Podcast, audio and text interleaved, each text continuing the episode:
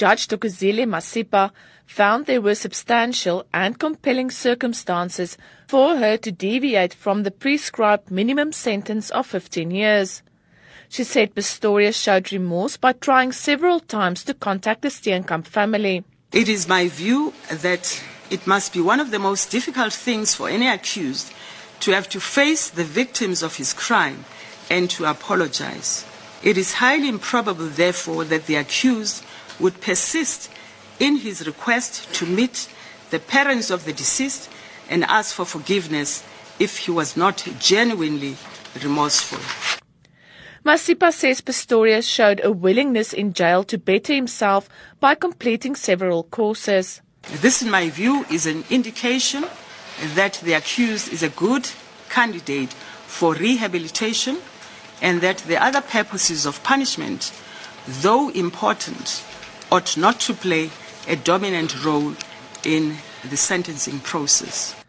She said it is highly unlikely that Pistorius will commit the same crime again, as he testified he never wants to touch a firearm again. Masipa made it clear that although public opinion must be taken into consideration, she based her decision on facts placed before the court. The fact that an accused may not have taken a court into his confidence or that he lied in certain respects does not give such court the right to speculate against the accused and to act on such speculations.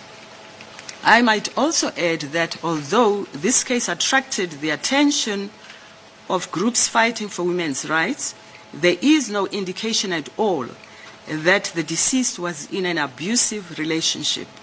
There is also no evidence whatsoever that this case is best based on gender violence. She found the mitigating factors outweighed the aggravating factors. In the present case, there are a number of aggravating factors.